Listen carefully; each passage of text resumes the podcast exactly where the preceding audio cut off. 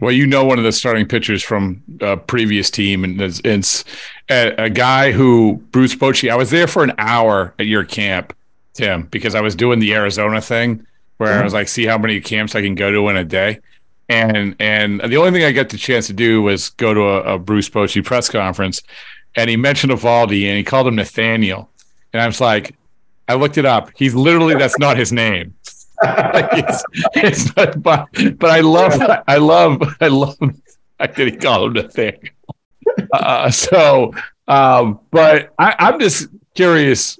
You know, you know Eovaldi from the previous experience. Do you ever talk about hitting, pitching with uh, that? Because that guy's like a thinker, right? He's so, a thinker. Yeah, I mean, he's a talented guy, but he's a thinker. He's a competitor. Talk, yeah. He is a competitor also. He's competitor off competitor off the field and on. And so, yeah, um, it, not in depth like deep conversations, but I do pick his brain. I, I do. We, we we talk strategy some and just here and there of of what you would do in certain situations. But um, I, I just think he's a reflection in in some of our young arms and some of the pitchers is like, hey, I think they uh, they see him in the clubhouse and he's another guy that's just steady and he's in it for the right reasons. I mean, he's out there watching some of the young guys throw bullpens. He's out there talking to some of the young guys out there playing catch, and he's involved. He's he's he's in it with his teammates, and you. I mean, it's contagious, and so you can see that. And as you know, and everybody knows him. I mean, what a great human being, but also he's in it for the right reasons, and I, I love that about him. Is that clubhouse after the game at Dodger Stadium one of the most unique post game clubhouse experiences that you've ever seen.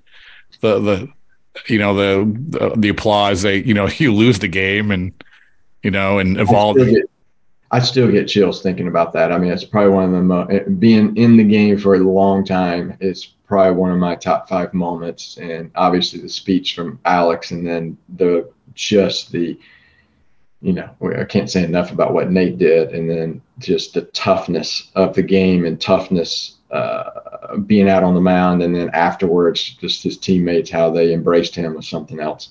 By the way, within that, um, obviously, good job because you you did a lot of right things and helped that team win a World Series.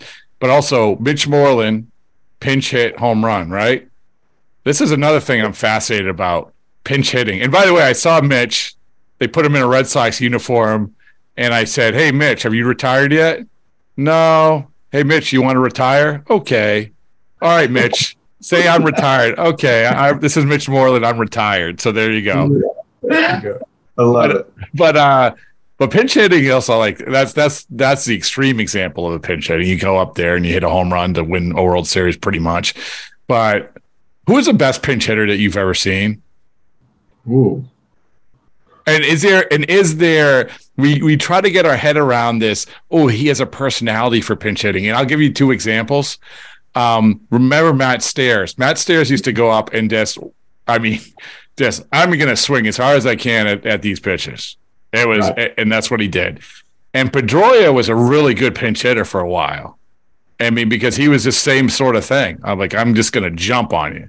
So I don't know I, I wasn't planning to ask you this, but I was just thinking of pinch hitting. I don't know why. I mean, um, I mean, I, I think of pinch hitting is. I remember Chipper Jones talking about this one time. Of like he he said, you know, pinching he wouldn't be very good because his mechanics. He's got this big toe tap, a lot of movements. He needs to be playing all the time instead of you know compact swing mechanics, simple thoughts or whatever would is probably benefit a guy coming off the bench.